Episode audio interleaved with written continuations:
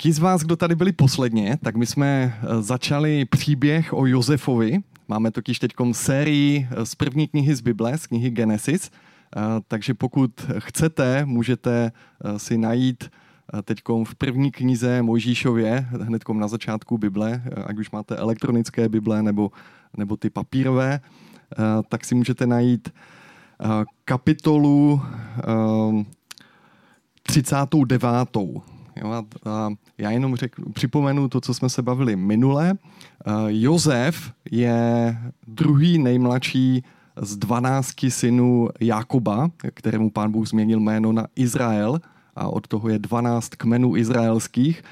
A uh, my jsme uh, si více povídali o té rodinné dynamice a o tom, jak se nedařilo úplně Jakobovi vychovávat ty patriarchy.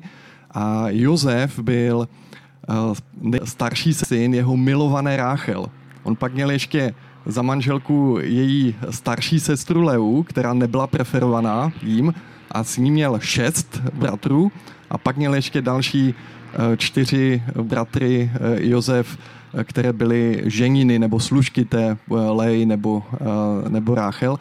A pak měl ještě mladšího bráchu Benjamína, a při porodu Benjamína Rachel zemřela. Takže, jo, takže Jákob se úplně upnul na Josefa a vychovával ho jako takového svého mazánka a je, napsa, bylo, je napsáno, že Josef nepřinášel dobré zprávy svému otci uh, o tom, co dělají ti bráchové a když eh, si čteme z těch předchozích kapitol o tom, co dělali, tak opravdu nebylo moc uh, co nějak jako dobrého o nich, o nich říct.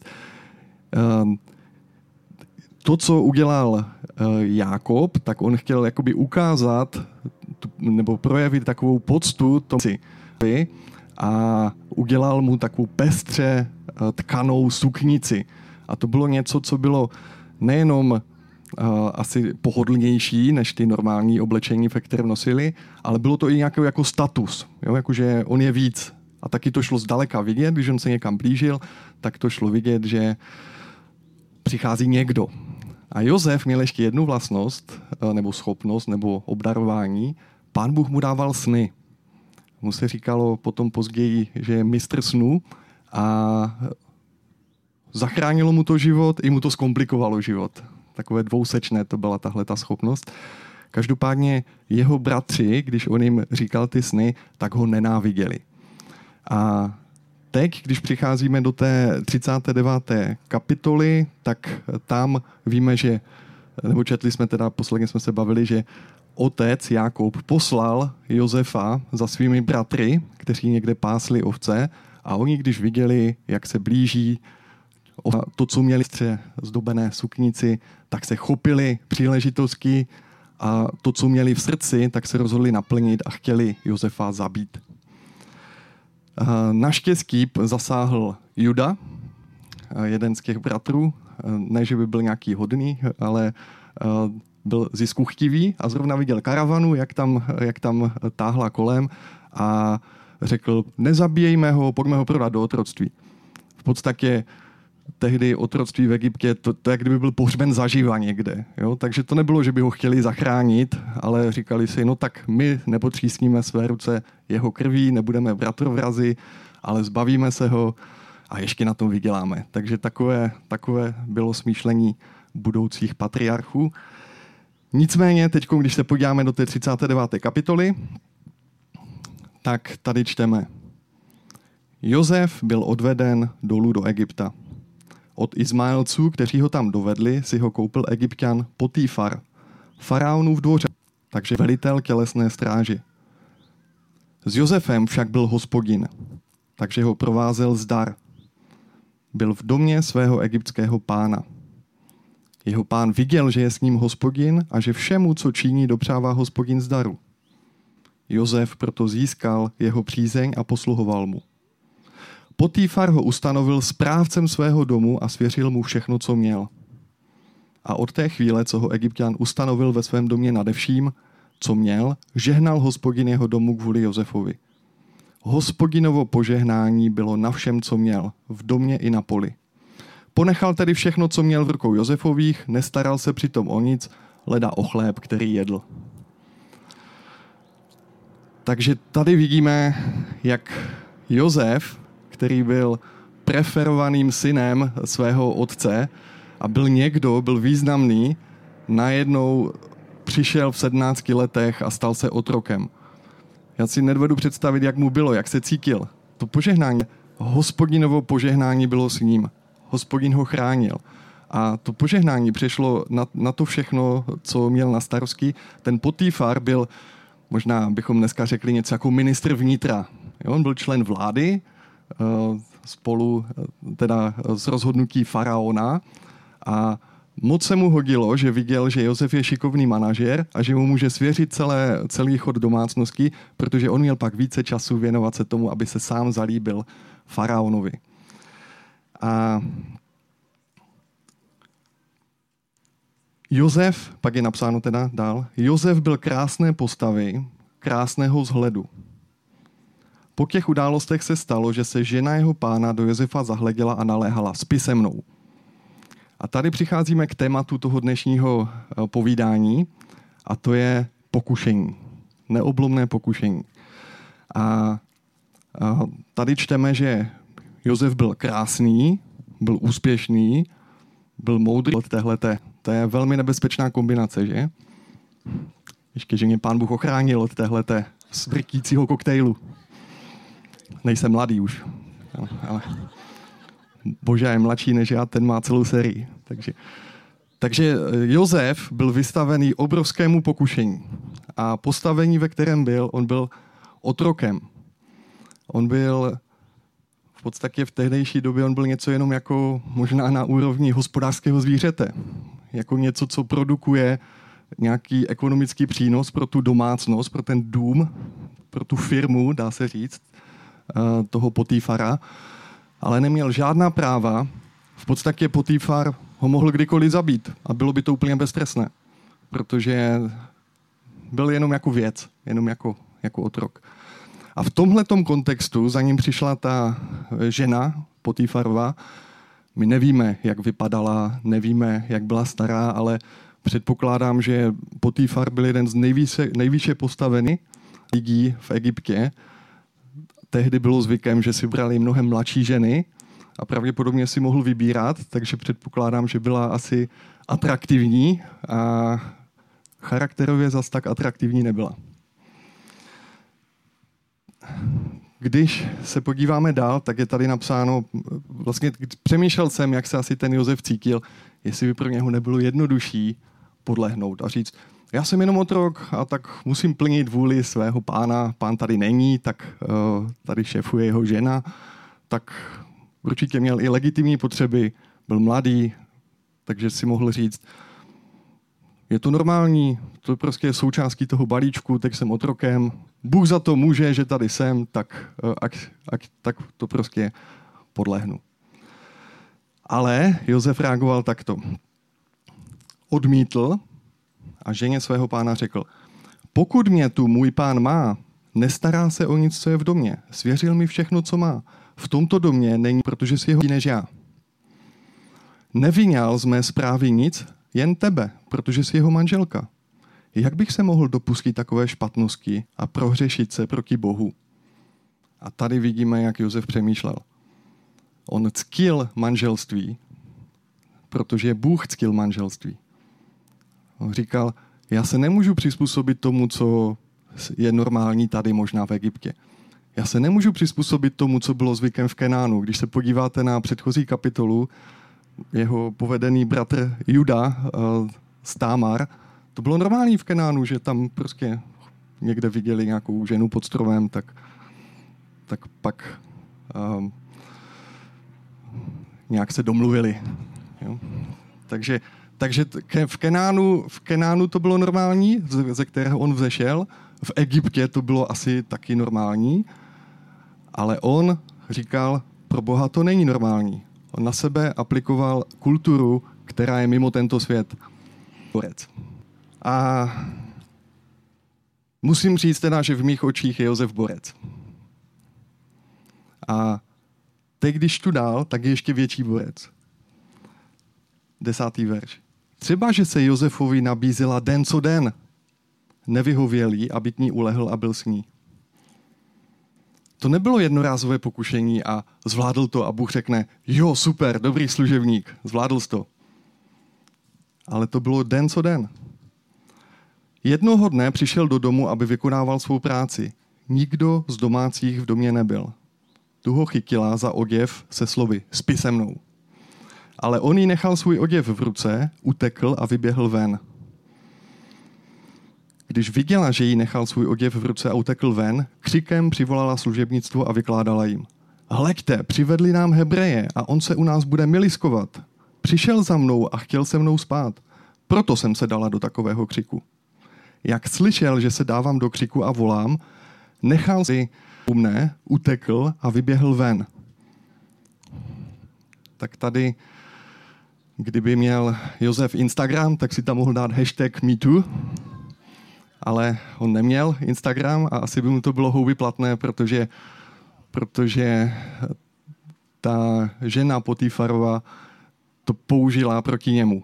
A ta, ta její náklonost, když viděla, že, už jí, že, že on utekl, tak viděla, že už jí teče do bod a že by možná mohlo něco prasknout. Takže nejlepší obrana je útok. Takže ho naškla, že to, co dělala ona jemu, dělal vlastně on jí. A proti tomu není obrany. I kdyby nebyl otrokem, tak v podstatě tam, jak, jak to dokázat? A možná je symbolické, že ten, ten, ten oděv, který ho v podstatě přivedl na to místo, kde je, tak on tam nechal jí. Vzdal se toho oděvu a utekl. A my tak můžeme diskutovat o tom, jestli to bylo zbabělé nebo ne, jestli to udělal správně. Nebo... Co myslíte?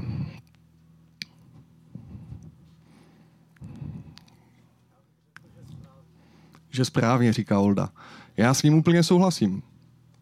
Možná kdysi, kdysi, když jsem to četl, tak jsem si říkal, ne, on měl zajít za kým Potifarem a teď on mu věřil. On to mohl říct, mohl to aspoň někam napsat do nějakého hlášení nebo něco, aby se kryl. Ale eh, když se, když se podíváme do jiného místa v Bibli, když se podíváme do přísloví, které se, které se tady uh, přísloví 7.10, jo, tak tam je, já to přečtu, díval jsem se na prostoduché, to píše ten uh, král David, jako pisatel přísloví, pozoroval se mezi těmi synky mladíka, který neměl rozum. Procházel ulici kolem jejího nároží, vykročil směrem k jejímu domu, na sklonku dne za soumraku pod záškytem. A hle, žena mu jde vstříc v nevěstčím úboru se záludným srdcem. Pojď, opájejme se laskáním až do jítra, potěšme se milováním. Muž není doma, odešel na dalekou cestu.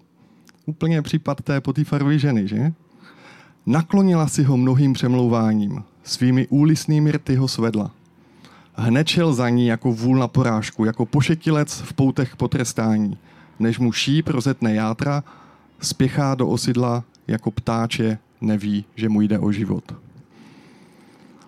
nerozum tohohle mladíka v přísloví byl v tom, že on aktivně vyhledával to. On chodil kolem jejího nádroží, chodil kolem jejího domu, šel tam večer za soumraku a pak, pak už jenom dokonal tu příležitost, kterou už si představil v hlavě určitě. Ale Josef nebyl v této situaci. Josef nevyhledával tyhle ty příležitosti, on do nich byl vložen. Takže je pán Bůh spravedlivý? Jak to mohl Bůh dopustit? který mohl vůbec dopustit to, že jeho milý Josef, který byl spravedlivý, takže nejenom, že skončil v otroctví, ale že ještě byl v takové situaci. Ale víte, co ještě horší? Že on, i když v té situaci obstál, tak pán Bůh mu neřekl, dobrý služebník, tak Potifarovi to nějak vysvětlíme, on s tou ženou zatočí a ty budeš dál v tom domě. Josef skončil ve vězení. Ale k tomu dojdeme za chvíli. Um, já jsem přesvědčen, že není zbabělé utíkat od pokušení, že, to je, že v tom je moudrost, že to je něco, co nám přísloví říká, že to je moudré. Pokud máme tu volbu, pokud máme tu možnost. pokud jsme v situacích, kdy to nejde, tak pak je to mnohem těžší, tak jak to měl Josef. A já si eh, kdysi, když jsem, eh, když jsem byl v Americe, tak eh, jsem tam byl v jednom zboru, dveře do a tam ten pastor měl vždycky otevřené dveře do kanceláře a říkal, že to tam je jako, jako pravidlo, že on nesmí být s nějakou ženou zavřený sám v kanceláři. A mně to přišlo hrozně přitažené za vlasy, jo? nebo že nesmí nastoupit s, s nějakou ženou cizí jako do auta. Ale asi je to moudré. Asi je to moudré, protože to, to v podstatě je prevence toho, aby neupadl do pokušení, ať už on nebo ona, nebo, nebo aby nevznikla nějaká, nějaké nedorozumění nebo mstá nebo něco uh, mýtu. Takže uh, je to, je to něco, co považuji za moudré. A to, co udělal Josef, tak si myslím, že bylo, že bylo opravdu správné, že, že utekl. A když, si, když se podíváme na život Ježíše, tak Ježíš byl taky pokoušen. Byl pokoušen na poušti a tam, jakými kapitole Lukáše, jestli se chcete podívat, tak tam je napsáno, že tam jsou tři způsoby, jakými jak ďábel pána Ježíše pokoušel. První mu řekl, sily syn boží, řekni tomuto kameni, ať je z něho chléb. A ďábel nás jako lidi zná velmi dobře. A on ví, že on zná naše, naše chování, studuje už velmi dlouho. Je to nejlepší psycholog na světě ve vesmíru. A to, co zkoušel na Ježíše, tak byly takové prototypy uh, těch, těch uh, pokušení. A tady vidíme zrovna ten prototyp toho, co zkoušel i na Josefa. Protože víme, že Ježíš byl 40 dní na poušti a že se postil. Měl hlad, měl legitimní potřebu. Takže ďábel k němu přišel a on udělal takový, jakoby, takové dvojaké pokušení, protože řekl, sily syn boží, řekni těmto kamenům, ať, ať se z nich stane chléb. Takže první on spochybnil jeho identitu. Říkal, tak jsi syn boží nebo nejsi? A jestli jsi, což Ježíš si musel říct, no já jsem, tak pak by měl svoji legitimní a říct těm, těm kamenům, jak se stanou chlebem a splnit si tak svoji legitimní potřebu hladu. Ježíš to ale odmítl. Ježíš řekl, je psáno, člověk nebude živ jenom chlebem. Jo? A on v podstatě nereaguje na, na to, uh, na to, co Eva tenkrát v ráji. Jakmile totiž s ďáblem začneme diskutovat, on nás vždycky dostane. Takže on s ním nediskutoval. On mu jenom řekl, odpověděl božím slovem a tečka. Takže ďábel zkouš, zkouší druhé. Říká, vyvedl ho vzhůru, v jediném okamžiku mu ukázal všechna království země a řekl, tobě dám všechnu moc i slávu těch království, protože mě je dána a komu chci, tomu ji dám. Budeš-li se mi klanět, bude to všechno tvé. A tohle je druhý, takové druhé pokušení, eh, kterým ďábel na nás útočí, a to je eh, jak bohatství, jak je, jak je upadá do osidel pokušení a do mnoha nerozumných a škodlivých tužeb, které strhují lidi do skázy a záhuby. Ale není to jenom o těch penězích. Je to i o nějaké takové, o touze pomoci. A je to i o nějaké duchovní píše. Jak když jsem před 15 lety uh, šel do Kamu, nebo už 18, a už nejsem mladý, tak, uh, tak mi říkal tehdejší ředitel, když mi předával uh, když mi předával tu svoji roli Vladek, tak mi říkal, připrav se na to, že podle průzkumů v křes- vedoucí křesťanských organizací mají tři druhy pokušení, jako podle nějakých jako statistik, uh, proč padnou. Buď to je to duchovní pícha, protože si při vlastní práci, kterou pán Bůh dělá skrze tu organizaci a myslí si, že to je kvůli ním. Druhé, co je, tak je, že podlehnou nějakému sexuálnímu pokušení, nějaké nečistotě. A třetí, co je, tak je, že, že se začnou dělat nějaké finanční machinace, že tam je nějaká finanční nečistota a ti lidi končí. Tak jenom doufám, že modlil se za mě, aby nic z toho se mi nestalo. A já vím, že to není o mně. Já jenom doufám, že nade mnou je boží ochrana. Stejně tak jako Josef uh, měl boží ochranu nad sebou. Pak to třetí pokušení, které tady Ježíš měl na poušti, tak je že ho ďábel přivedl do Jeruzaléma, postavil ho na vrcholek chrámu a řekl mu, Sily syn boží, vrhni se o tu dolů. Vždyť je psáno, andělům svým dá o tobě příkaz, aby tě chránili. Na ruce tě vezmou, abys nenarazil nohou svou na kámen. Vidíte, jak ďábel skvěle zná boží slovo, že? Jak tady cituje Bibli. Vzal ho na svaté místo, na vrcholek chrámu. Někdy nás ďábel pokouší nejvíc, když si myslíme, že jsme v nějakém duchovním prostředí a že jsme v takovém svatém prostředí, tak, tak možná, že za tou svatostí je jenom nějaká náboženská prázdnota a není tam boží přítomnost. A tohleto, tahle ta duchovní pícha je velmi plíživá a velmi nenápadná a, a ďábel se převléká za Nicméně, jak je napsáno. A tohle to rozlišit je velmi, velmi těžké. Nicméně, pojďme zpátky teda k Josefovi.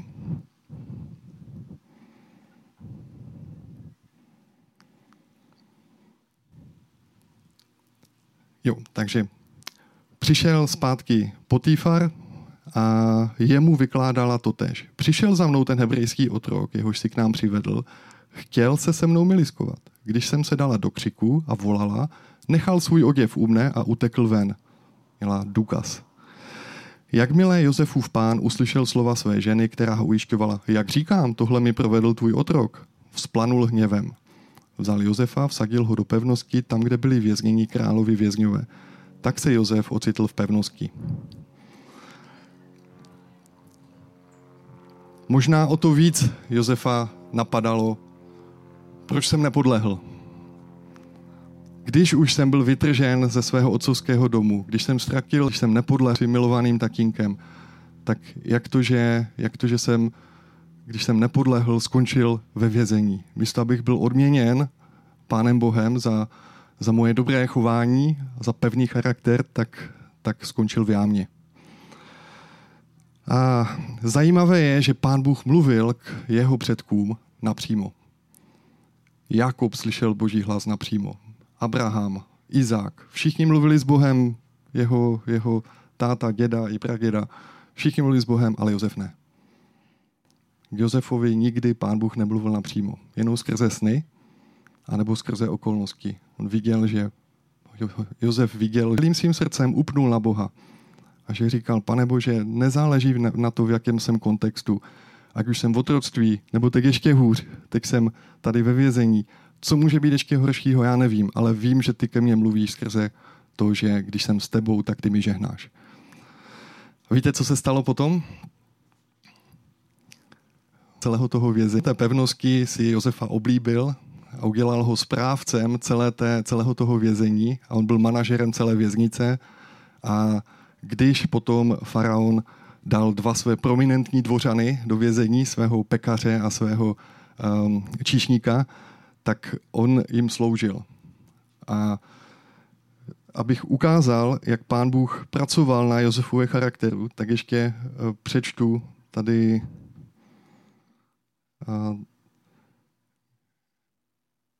Genesis 46.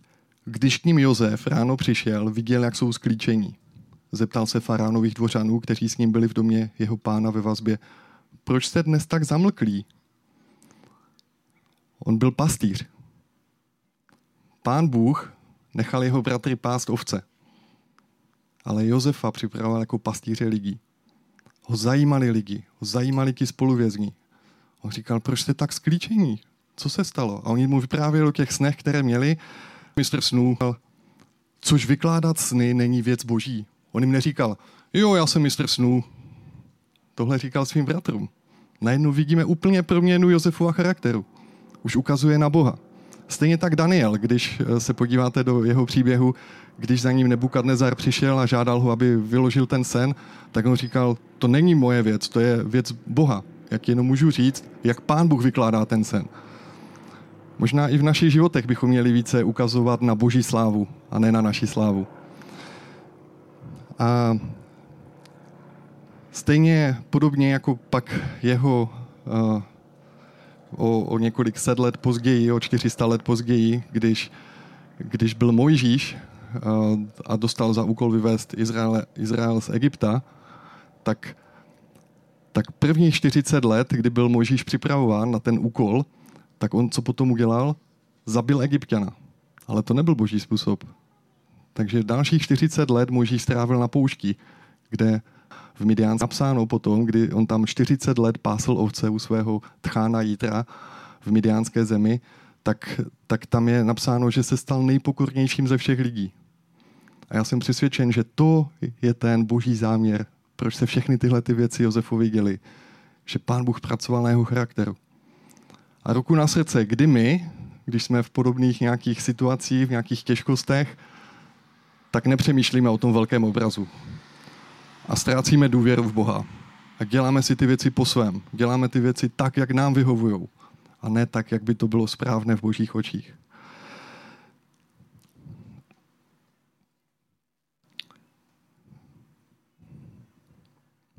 Jsem chtěl ještě tady říct jeden osobní příklad, kdy v dávných dobách, kdy ještě ve vládě byly věci veřejné, tak eh, jsem eh, pracoval eh, na tom, abychom jako etická výchova OPS, kterou jsme založili před více než deseti lety, abychom granty z Evropské unie. A dostali jsme na učebnici. A ta učebnice byla pak vyhodnocena, nebo celý ten projekt byl pak vyhodnocený jako jeden z nejlepších projektů EU v té, v té době, takže my se otevřeli dveře na ministerstvo školství díky tomu. A právě byl jsem přizván i do takového nejužšího týmu, který připravoval další evropské projekty. A dokonce jsem dostal nějakou smlouvu s ministerstvem, dohodu o provedení práce, že tam, že tam vlastně jsem byl jako zaměstnaný, jezdil jsem tam dvakrát týdně a jednou, jednou mi dokonce tehdejší ministr domluvil nějaké setkání. Já jsem na to setkání přišel a ten člověk mi řekl, hele, tak máme teda pro vás nějaký projekt, bude to několik desítek milionů. Jsem říkal, jo, to je super. A říkal, no a musíte tam najít nějakou rezervu 10% v tom rozpočtu. Já jsem to vůbec nepochopil. Jsem jako nevěděl, uh, no, myslí. A on, když viděl, že to nechápu, tak jako byl explicitní a řekl, no, to tak je takový systém a my musíme prostě uh, dávat nějaké sponzorské dary na politické kampaně. A tak, tak, jsem, tak jsem z toho byl trošku vyděšený. A teď jsem, moje první, moje první reakce byla, no tak asi je to normální, tak asi to takhle funguje. To je ten, to je ten systém, že? A pak jsem, pak jsem najednou si říkal, no ale jako to, to přece nejde, jako to přece jako by nebylo správné. A teď jsem, teď jsem s tím tak zápasil, že jsem, pak byly nějaké jiné okolnosti ještě a já jsem úplně přestal do té Prahy jezdit a úplně jsem jako utekl tam tak. A opravdu jsem se cítil tak, že jsem tam nechal svůj plášť a utekl jsem pryč. A bral jsem to jako prohru. Bral jsem to jako něco, že jsem o tam tak utekl. Možná to bylo moudré, možná ne, těžko říct. Každopádně jsem moc rád, že pán Bůh si o pár měsíců později povolal služebníka, bojovníka, tam nechal svůj lepší než já. Libora Michalka, který, který vlastně nejenom, že by tam nechal svůj plášť a utekl, ale on tenhle ten systém aktivně rozbil. Který ukázal na to, jemu taky tehdejší ministr životního prostředí říkal, to je normální, to se musí prostě těch 10% vzít na ty politické kampaně. Ale on to nepřijal. A já nevím, jestli to ještě dneska takhle funguje nebo ne, ale myslím si, že, že, už, jako, že už ne. Aspoň doufám, že ne. Že, že to není jako financování ze státních zakázek politických kampaní, ale, ale Libor je ten borec, který šel s tou kůží na trh, který tam který za cenu osobního nasazení, a on riskoval celou kariéru, riskoval všechno, já ne, já jsem utekl. A já věřím, že pán Ježíš má pro nás velké pochopení, protože v listě Židům je napsáno, že máme velikého velekněze, soucit na Eh, Židům 4.15. Nemáme přece velekněze, který není schopen mít soucit s našimi slabostmi. Vždyť na sobě zakusil všechna pokušení jako my, ale nedopustil se hříchu. A já jsem přesvědčen, že to není jenom, že zažil stejný typ pokušení jako my, ale že on je s náma v každé té naší, v každém tom našem pokušení, v každé té naší slabosti, on je s náma a dává nám sílu. A to je to, co bych si přál i pro nás, aby jsme do každého pokušení, ve kterém jsme, ať už je to jakýkoliv z těchto těch typů, tak aby jsme pozvali Pána Ježíše. Aby jsme, aby jsme nestavěli z vlastních sil, abychom se nesnažili bojovat tělem proti tělu, ale abychom pozvali Ježíše a z Ducha Svatého čerpali sílu pro to odolat všem těm pokušením. A když padneme, žijeme pod milostí.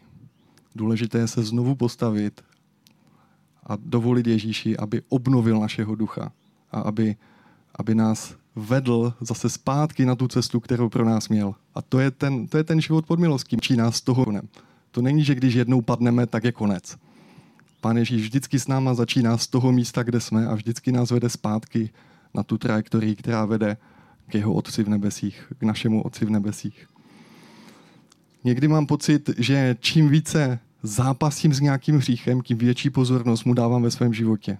Jsem zjistil, že mnohem lepší je dívat se na Ježíše a jít za ním a všechno ostatní, všechno ostatní se srovná. Takže já bych chtěl, jestli bychom mohli teď se zamyslet nad tím, nebo každý z vás, kdybyste se zamysleli, jaké pokušení je pro vás to neodbitné. Jaký, jaký z těchto těch typů. Nebo aby vám Duch Svatý ukázal, v čem je ta oblast ve vašem životě, kdy věřím, že ti z vás, kteří již vydali své srdce Pánu Ježíši, tak tam bydlí Duch Svatý. Takže Duch Svatý má schopnost vidět do vašeho srdce a ukázat, které zákoutí toho srdce ještě nejsou plně vydány. Tak zkuste do těchto těch zákoutí temných, to je ta na Ježíše. Jak se můžeme vyhýbat jejímu domu? To je ta druhá věc. Jak můžeme aktivně poskládat naše životy, abychom nechodili kolem jejího domu, jak to bylo v tom přísloví. Abychom raději si obešli to město dokola a zašli si, než abychom šli vstříc tomu pokušení. Takže to, je, to, je, to, jsou, to jsou dvě věci, které bych chtěl, si bychom se mohli nad nimi zamyslet. A, a příště dokončíme ten příběh e, s Josefem. A příště už tady bude Paul Hugh Till a bude mluvit o tom, jak, jak se zase bratři setkali spolu s Josefem. Takže děkuji vám za pozornost a já předám slovo zpátky Božovi. Modlitba. Dobře. Jedna z věcí, která mě teď napadla, tak je, že vlastně Ježíš říkal svým učedníkům, že eh, kdy, jak se mají modlit, tak jim tak říkal odčenáš. A tam hnedko mě oč mě napadlo, jestli v nebesích neuveď nás pokušení, ale chraň nás ode zlého. Tak mě napadlo, jestli byste chtěli, že bychom mohli společně eh, se modlit eh, odčenáš a že bychom mohli společně takhle pokrýt i to, co Ježíš učil své učedníky, jak se mají modlit. A Ježíš jim říkal, že duch je odhodlán, ale tělo je slabé. Takže neberte to, že to je slabost, když padáme, protože žijeme v tomto těle. Ale náš duch, který je posilován Božím duchem, dokáže všechno, všemu odolat. Takže, jestli chcete, můžete se se mnou modlit na hlas. Oče náš, jenž si na nebesích, posvěť se jméno Tvé, při království Tvé, buď vůle Tvá, jak v nebi, tak i na zemi. Chléb náš vězdejší dej nám dnes a odpust nám naše hříchy, jakož i my odpouštíme našim vyníkům. Neuvek nás pokušení, ale zbav nás ode zlého. Amen.